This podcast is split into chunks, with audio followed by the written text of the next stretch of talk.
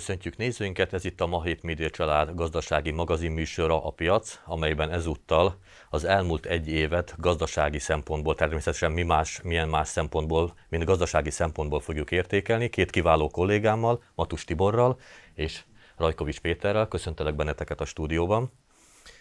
Én azt hiszem, hogy egyáltalán nem túlzása úgy fogalmazok, hogy egy nagyon mozgalmas, nagyon érdekes, nagyon kritikus év van mögöttünk, amiről bizonyára majd részleteiben is statisztikai adatokkal alátámasztva is remélem, hogy majd szót tudunk ejteni, de még mielőtt belemennénk tényleg a komoly gazdasági számokba, adatokba, statisztikákba, hagyd kezdem egy ilyen általános kérdéssel.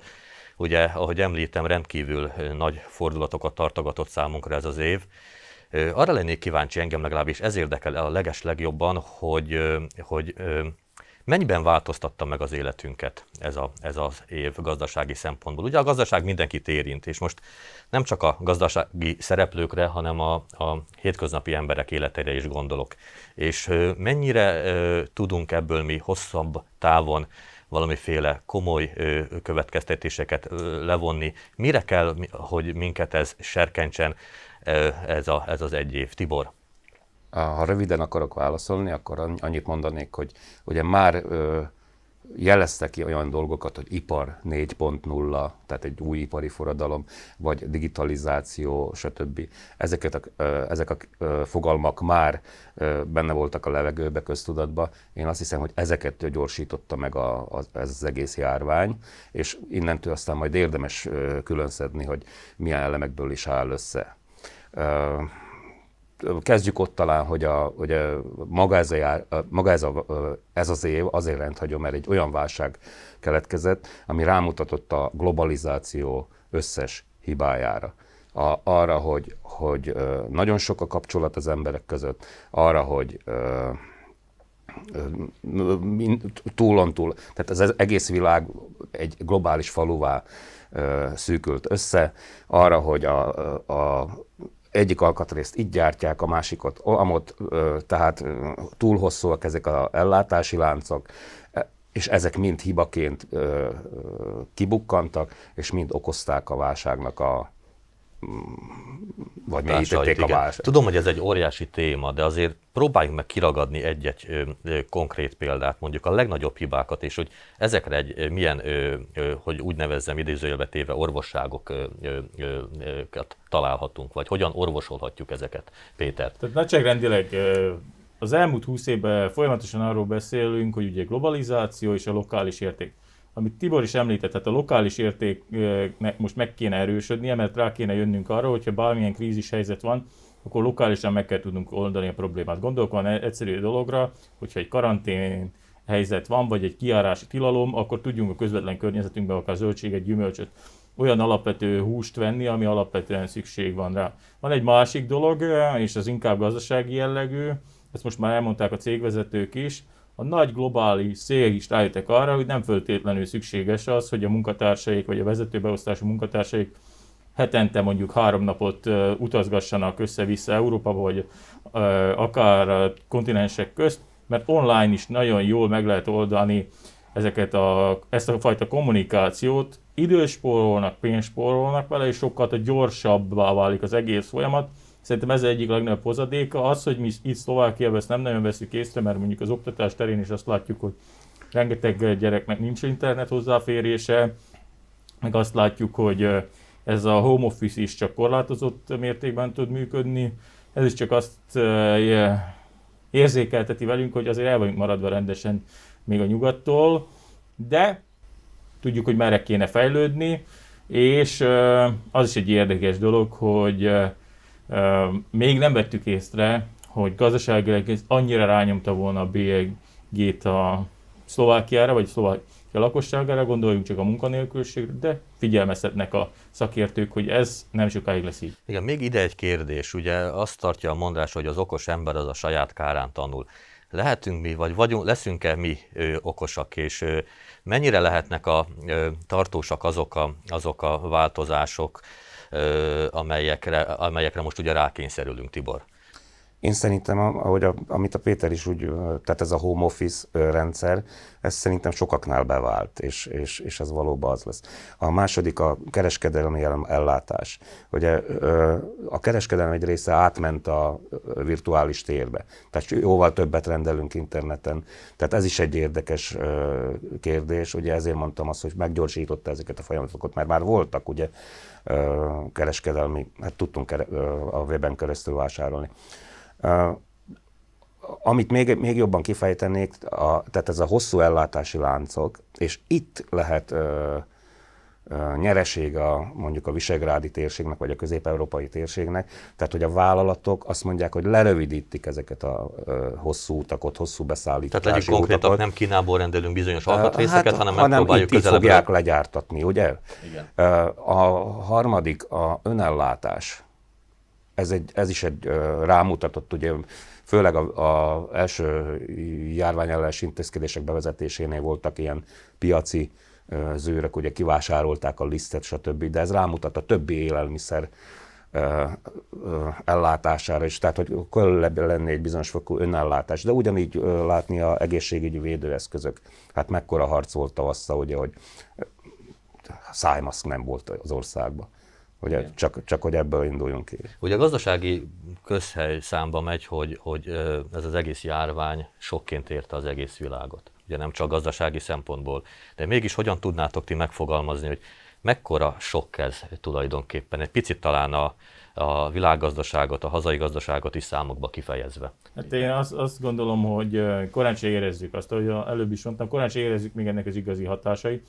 Ez ugye néhány éven belül fog jobban érződni, de még az előző kérdésedre visszatérve, most gondoljunk bele, Szlovákia az év márciusában, áprilisában egy példaértékű ország volt, ahol alig volt a többi országhoz képest fertőzött, sokáig halálos áldozat se szerencsére nem volt, és a halálos áldozatok száma is nagyon alacsonyan volt tartva. Ennek ellenére most ősszel, a tél elején azt látjuk, hogy ugyanoda jutottunk, mint a környező országok, sőt, valamiben akár még rosszabb helyzetben is vagyunk, ez is mutatja, hogy ez nem tudtunk tanulni belőle, mert a, a, belekényelmesedett az ország vezetése abba az első állapotba, pedig Szlovákiában az emberek elméletileg e, jól követik a szabályokat, jól követik a szabályokat, és, és ahogy a, most, a másik kérdésedre kitérjek, látunk egyfajta munkanélküliségi növekedést, ami szerintem a legtöbb embert érinti, de ahogy a Nemzeti Bank vezetője is elmondta, ez még jövő évben olyan 7-8 százalékra el fogunk jutni, és aztán majd meglátjuk, hogy mi lesz a további fejlődés. Másik rész, vegyük a lakásárakat. Ott is azt vártuk még tavasszal, hogy egy nagy, fajta, nagy esés fog bekövetkezni, mert eleve mesterségesen föl voltak nyomva az ingatlanárak. Erről beszéltünk. Ennek ellenére nem tapasztaljuk ezt, és továbbra is, hogyha elmegyünk a fővárosba, de akár a főváros környékén, nagyon magasak az ingatlanárak, Plusz, hogyha hozzáteszük azt, hogy a kormány lehetővé tette azt, hogy eltoljuk a, a, a hiteleknek a fizetését, és hogy ezt hány ember használta ki, olyan is, aki nem volt rászorulva, ez a gazdasági hatás is később fog érződni, mivel nem 30 évig fog mondjuk fizetni egy hitelt, hanem 32 évig, azok a kamatok is földgyülemlenek, erről is sokan megfeledkeznek. A hitelek kérdésére még visszatérünk, csak itt még egy kérdést varjunk el, vagy egy szállat varjunk el. Ugye Péter azt mondta itt az imént, hogy a gazdasági visszaesésnek a hatását még legalább három év, három-négy év múlva fogjuk majd csak igazán megérezni. Ez azért nem hangzik túl bíztatóan. Nem, hát ez, ez tehát a, azért azt már ki lehet mondani, hogy főleg a második negyed évben itt a térségünk ez egy ilyen 14 12-14 százalékos óriási visszaesést produkált. Ez mit, mit jelent, hogy óriási? Tehát ez példanélküli a korábbi? Példanélküli, ez, ez egy ilyen háborús helyzet, szóval mm, ugye akkor... hozzá vagyunk szokva egy pár százalékos növekedéshez, ha válság van, akkor pár százalékos csökkenéshez. Szóval ilyen, és úgy néz ki, hogy ha egész évet fel fogjuk venni, akkor ez a térség az nagyjából egy ilyen 6-7 5 és 7 százalék közötti visszaeséssel számolhat. És, és akkor el kell mondani, hogy, hogy hát ez a kormányoknak is mm, ugye bevételt kiesést okozott, viszont többlet kiadást okozott a vírus elleni intézkedések, tehát ugye védőeszközök, stb. munkahely megmentő csomagok, és hát óriásira növekedtek a hiány, tehát a költségvetési hiány, minden kormánynál, ugye ez eladósodáshoz vezet, hát majd meglátjuk. És még visszatérnék, amit a Péter is mondott, ugye, hogy a lakásárak. Meglepő, hogy a tőzsdei árak, ugye a részvényárak is magasan maradtak. Tehát nem, nem egy tipikus válság, hogy, hogy a válság elfogy a pénz, és akkor minden, nem lehet semmit se eladni, és uh, minden lezuhan, a részvény, a kötvény, a laka, ingatlanárak, stb. Na most Úgy ugye, látszik, hogy van pénz. Igen. Na most ugye egy, ter, egy és, világjelenségről beszélünk, és az egyes kormányok azért igyekeztek, ugye ezt hallhattuk hírekből, olvashattuk ti, még inkább ugye ezzel a témával többször is foglalkoztatok, hogy a kormányok igyekeztek bizonyos gazdaságmentő csomagokat ö, ö, ö, alkotni, hogy, hogy, hogy a legnagyobb hiányokat betoldozzák, foltozzák. Ez, ebben a tekintetben Szlovákia hogyan vélekedsz, Péter, hogyan teljesített? Tehát, ha megnézzük az év, vagy az első hullámát a koronavírusnak, akkor szerintem a Matovics kormány nagyon rosszul teljesített. A második hullámban már igyekeztek ezt jóval szélesebbre nyitni ezt a Mit értesz az alatt, nagyon rosszul? Ez miben nyilvánult meg? a támogatások, nagyon későn kapták meg egyszerűen a vállalkozások. Rossz, rosszul kiírtam. Rosszul voltak ezek megfogalmazva. Másrésztről a kommunikáció sem volt ideális, ebből most már tanultak. Van egy, viszont egy másik jelenség, amit a Tibor mond itt, hogy a gazdaság a makrogazdasági adatokat veszük, ezeket az emberek sokszor nem tudják kezelni, mert nem tudják saját maguk életére lebontani. Én azért is mondom, hogy ez tovább évekig fog gyűrűzni, mert most igen, hiánya van a gazdaságban, ez azt jelenti, hogy valóban ezt majd be kell pótolni. Magyarul ugye növekedni fognak azok a, a járulékok majd hamarosan a vállalkozóknak, akár az egyéni szinten, tehát kevesebb lesz az a szolgáltatás, amit az állam fog adni, mert egyszerűen nem lesz rá pénze, ezt majd érezni fogja. És amit, hogy most rákösek arra, amit a vállalkozók kaptak, most kapnak támogatást is. Sokszor elfeledkezünk arról, hogy jelen pillanatban is rengeteg eh, több ezer vállalkozó kap valamilyen fajta támogatást, akár az alkalmazottainak a bérért. Viszont ez az időszak is le fog egyszer járni, és mondjuk akár a, a vendéglátóiparban működő vállalkozások jelentős része valószínűleg meg fog szűnni, nem is biztos, hogy ö, ö, örökre, de lehet, hogy átalakul, megszűnik egy időre, és majd új, valami új vállalkozásba kezd. Ez azt jelenti, hogy addig még föntartják ezeket a munkahelyeket.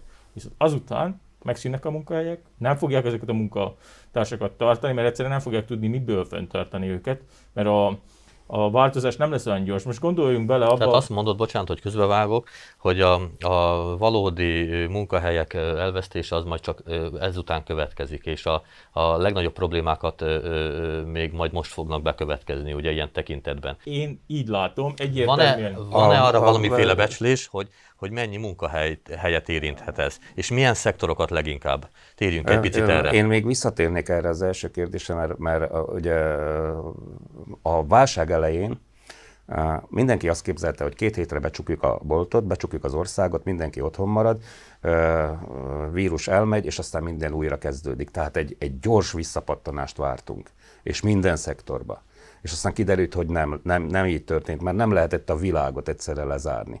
Valaki ekkor zárt le, valaki akkor zárt le, és minden, minden így elhúzódott. hát a vírus működését sem ismertük, és nem így működött, hogy két hét múlva odébb. Ugye, és akkor kezdődött egy, egy közgazdászi vita, amit látni kell, hogy, hogy ugye mindenki ezzel rövid, gyors visszapattanással számolt, azt mondták, hogy meg kell menteni a munkahelyeket. Tehát ö, szórjunk pénzt a gazdaságba azért, hogy a munkahelyek, még ha otthon is vannak, megmaradjanak, hogy amikor újra kezdünk, akkor minden ö, teljesen indulhasson. Ugye volt a másik nézet, aki azt mondja, hogy hát ez egy elhúzódó válság lesz, és ennek egyik következménye, ugye amit te is mondtál, hogy hosszabb lesz a következmény, hogy elmaradnak a beruházások, tehát azok a dolgok, ami a további fejlődést generálják. És ö, tehát itt látni ez, ez a két, kétfajta válságkezelési ö, modell, hogy egyik ez egy rövid távon gondolkozik, ugye a másik pedig megpróbál egy középtávon kifutást és, és egy jobb helyzetet teremteni mondjuk a válság után. Munkahely. Ez egy jó kérdés.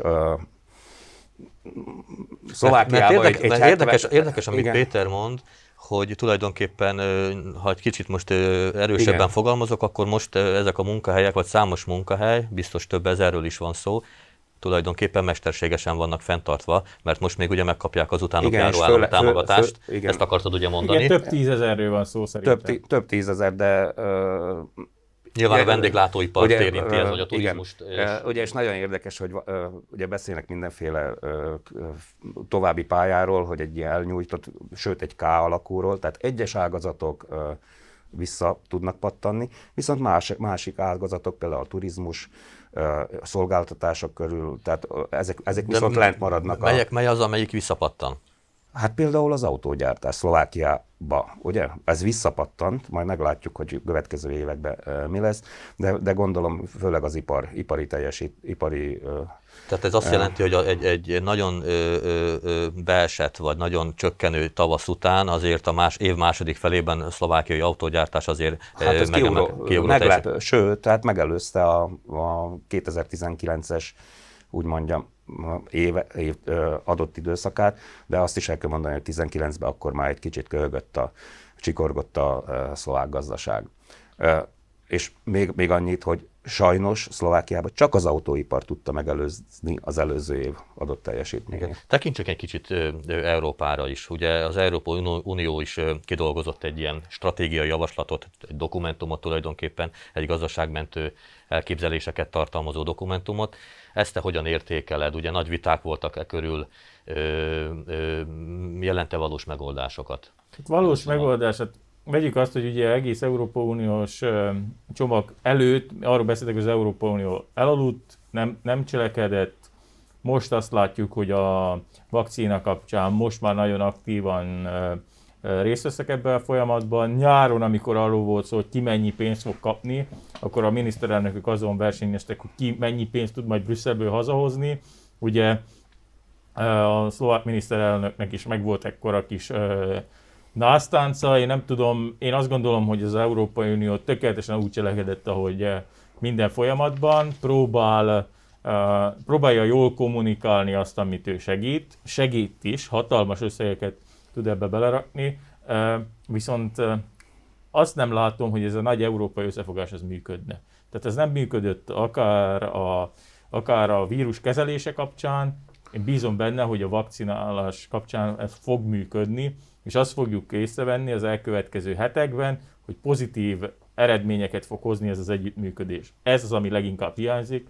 Az, hogy pénzt öntenek a gazdaságba, én annak a hatékonyságában kételkedek. Tehát ez Szlovákiában mindig így van az Európa Uniós pénzek kapcsán, e- most is így. Most. Tibor, nincsen meg a, a, ebben az egészben egy olyan kockázat, hogy majd azok a tagállamok fogják kisegíteni a, a többi tagállamot, amelyek valamiféleképpen jól teljesít. jól teljesítenek, vagy valamiféleképpen megoldás, jobb megoldásokat találnak a, a gazdaság hát, jó, válság erről- csökkenésére, vagy kvázi erről szól az európai szolidaritás, de ö, azt is el kell mondani, hogy a 2008-as válságot is rosszul kezelte Európa.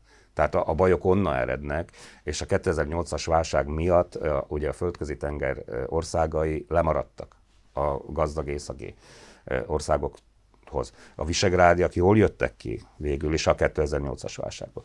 És most menjünk, a, hogy, mi, hogy mire is fogják használni. Tehát minden országnak le kell uh, tenni, de ugye hát vannak olyan példák, hogy például a spanyolok uh, minek hívják ezt az általános jövedelmet szeretnék megvalósítani belőle, tehát ingyen pénzt. De van, van olyan, hogy olaszok mondjuk alagutat furnának a Szicília és a félsziget között.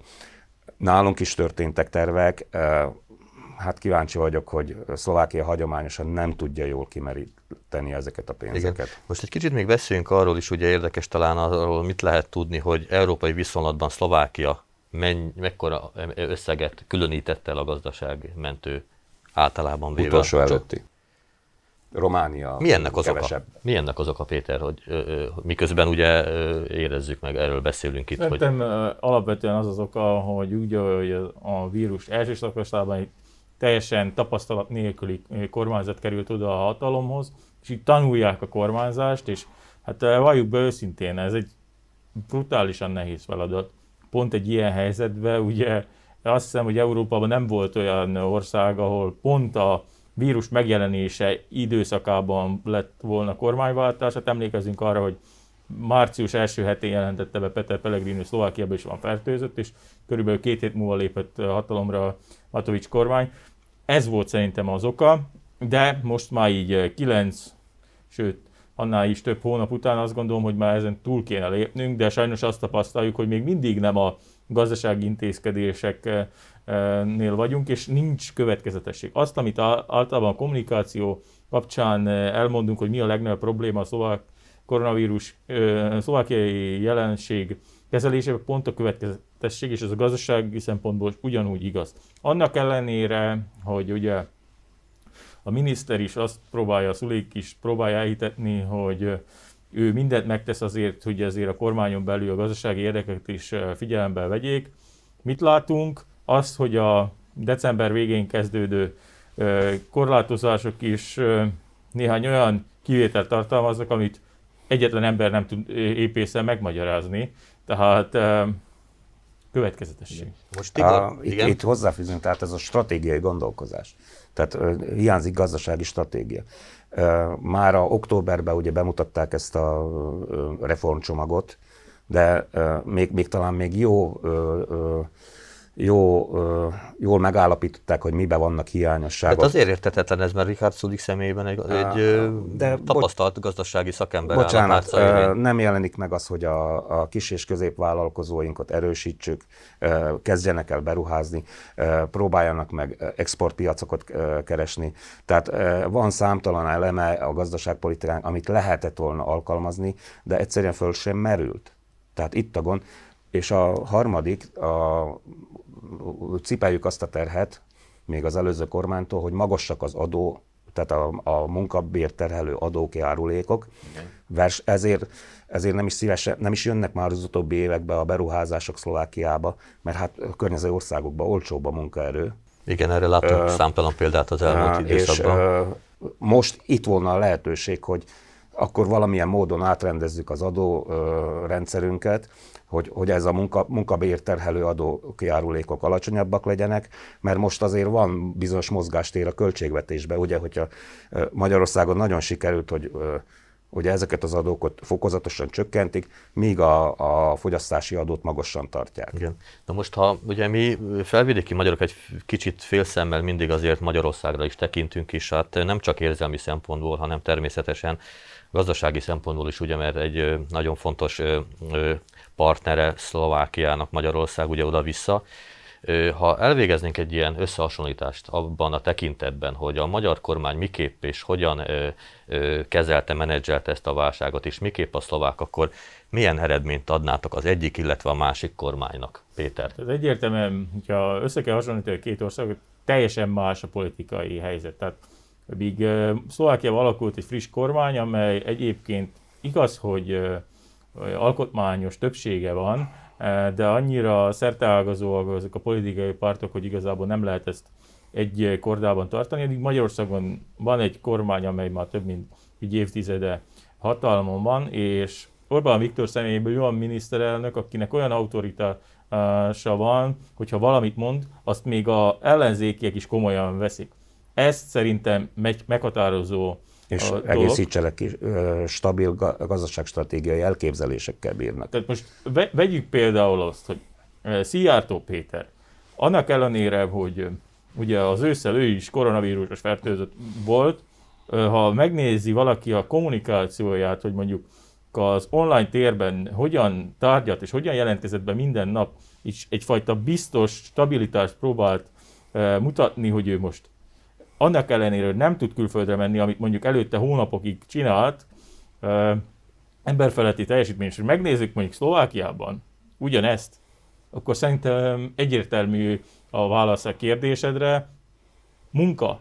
Munka van mögötte, és a munkának eredményei vannak, amit az elmúlt hetekben is láthattunk, hogy vannak beruházások, amiről a Tibor beszélt. Tehát sok mindenki bírálhatja sok minden fajta szempontból Magyarországot, de a munka el van végezve, amit sajnos Szlovákiában nem látok. Leginkább azt látom, hogy ugye a, úgymond a kormány két legerősebb pártjának vezetője hogyan játszadozik egymással, ez az embereknek az agyára megy, és sajnos azon túl, hogy az idegesítő, gazdasági hatásai is vannak, mert lehet, hogy most még nem érződnek olyan szinten, de hát a különbségek már meg fognak látszani, hogy mondjuk Magyarország, Lengyelország mit harcol ki, akár európai szinten saját magának, és Szlovákia hol kullog. Igen, csak annak ellenére, hogy ezt, ezt mondod, és amivel talán de nyilván egyet lehet érteni, tehát a határozottság, határozottsággal a két kormány ugye között, Ö, valahogy ugye nyilván a nézőink azért nem nézik a számokat, nem követik a gazdasági számokat, ti azonban igen, és ha megnézzük ezeket, akkor azért azt látjuk, hogy Magyarország sem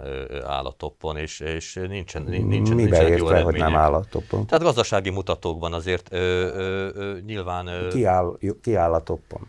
Tehát egy ország se áll a, most, a itt, a, toppon. most itt úgy értem a kérdést, hogy a, hogy a veszteségekben azért az, me, mekkora Jó, különbségek ö, jelentkeznek, és jó, az, ö, ez- nyilván ez- senki sem áll toppon. Ezt lehet mondani, hogy jaj, ő 5,9-et esik, másik pedig 6,3-at, olyan mindegy. Az a lényeg, hogy mondjuk egy év múlva, két év múlva, három év múlva hol lesznek. Tehát ezek, ezeket, hogy ki tudja megmenteni a beruházásokat. Ö, és em- említette Szijjártó Péter, itt, itt két számot mondanék, tehát március óta nagyjából olyan majdnem 900 millió forint, tehát majdnem 3 milliárd euró támogatást adtak, beruházási támogatást adtak a vállalkozásoknak, a maga a külügy, külügyminisztérium, és ezzel ö, majdnem 33 ezer milliárd forintnyi ö, támogat, ö, beruházás fog megvalósulni az első, követ, elkövetkező két évben. Tehát ett- ettől, ettől a beruházástól azért várhatjuk azt, hogy mint a harmadik, negyedik évben már teljesíteni fog. És, és bocsánat, még egy kiegészítés.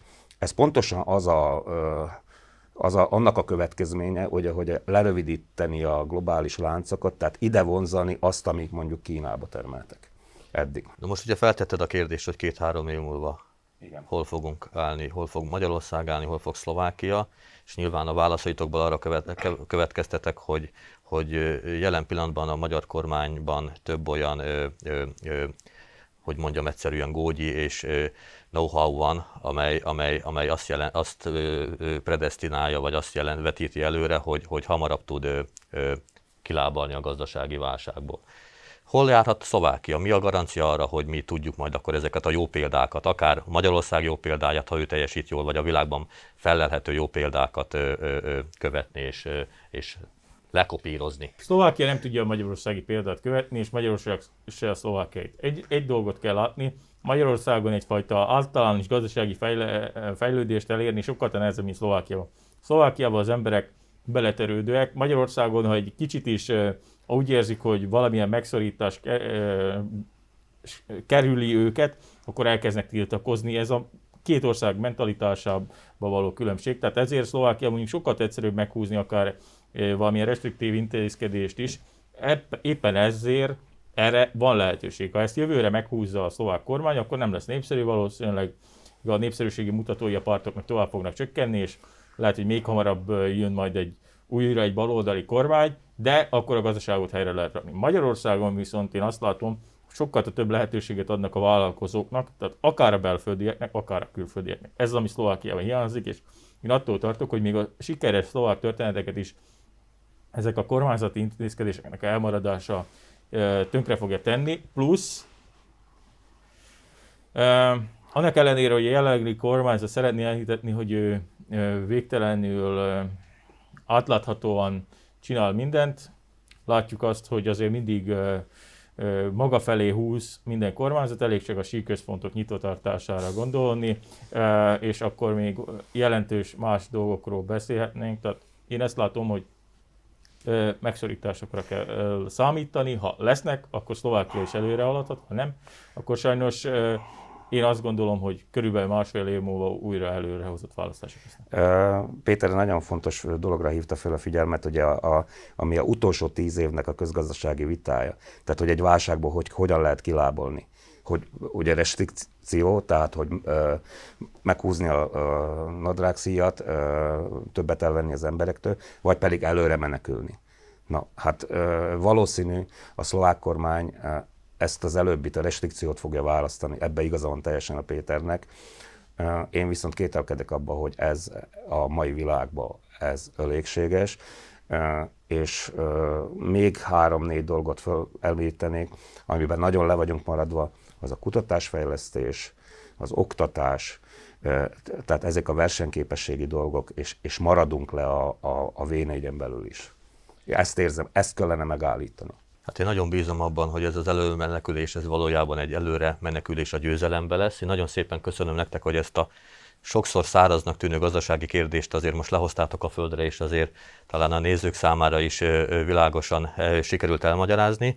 A nézőknek pedig köszönöm a kitartó figyelmüket, tartsanak velünk legközelebb is a viszontlátásra.